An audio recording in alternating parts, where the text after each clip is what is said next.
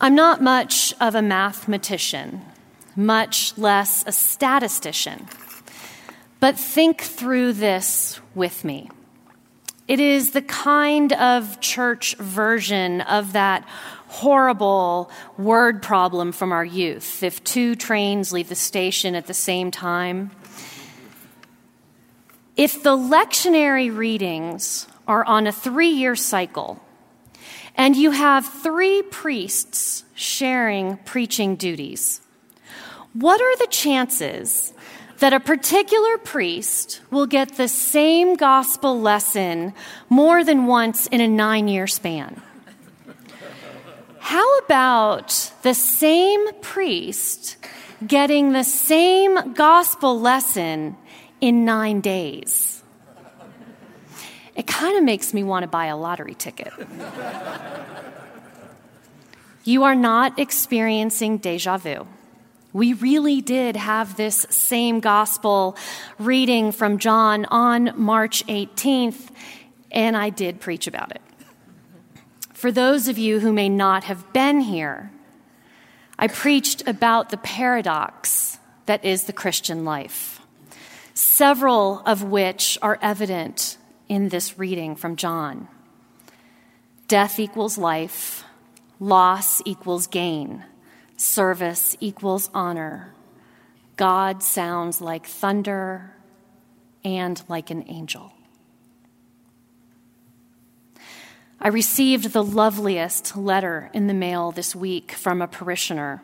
Sometimes they're not so nice. This one was. And they shared hymn lyrics written by Sylvia Dunstan, a minister in the United Church of Canada. Dunstan wrote a hymn entitled Christus Paradox.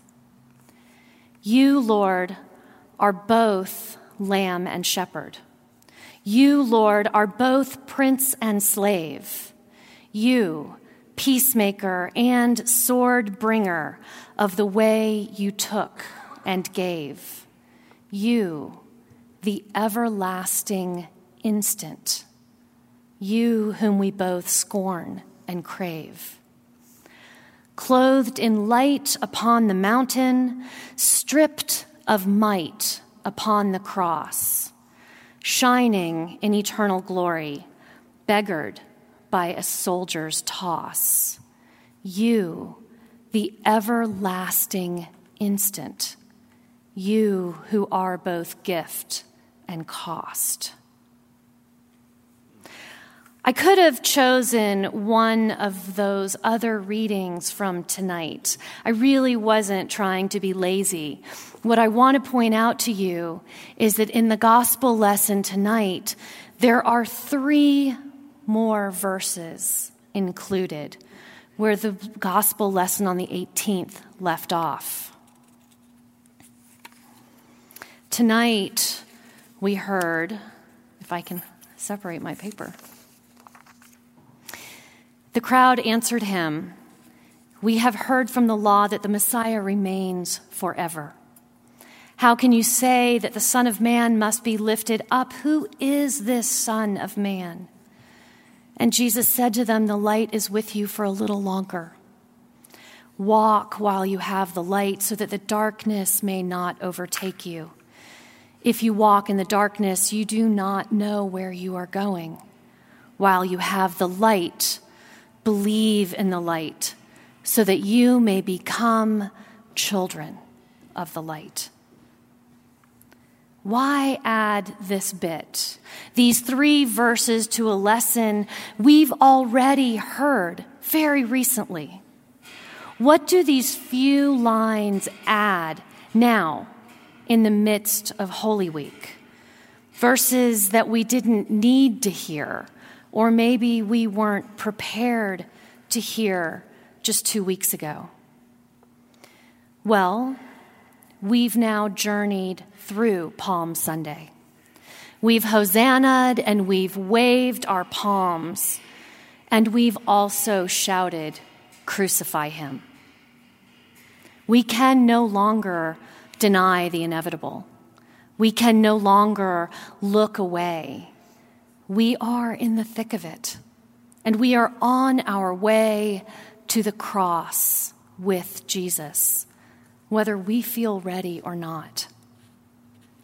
The paradox we cannot deny in these three verses is that Jesus is wholly divine, the Messiah that remains forever, and wholly human, the Son of Man.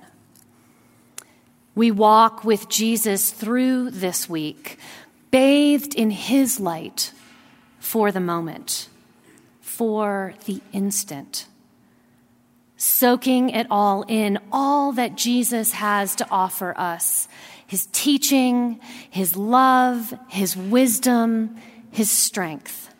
Soaking in so much of Jesus and his light that we become children of light. We practically glow with all of Jesus that we have absorbed. How else can we possibly endure the coming days? So that when the light is extinguished, we will have our feet on the path. We will not have lost our way. We will not panic and thrash about in the dark. Jesus, the human, will die. But Jesus, the divine, will always remain. We need these three extra verses on this Tuesday of Holy Week.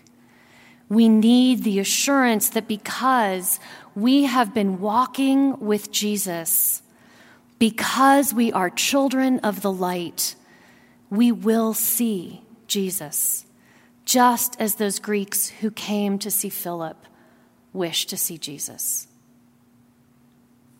The final verse of Dunstan's hymn goes like this Worthy is our earthly Jesus, worthy is our cosmic Christ. Worthy your defeat and victory, worthy still your peace and strife. You, the everlasting instant, you who are death and life. You, the everlasting instant, you who are death and life.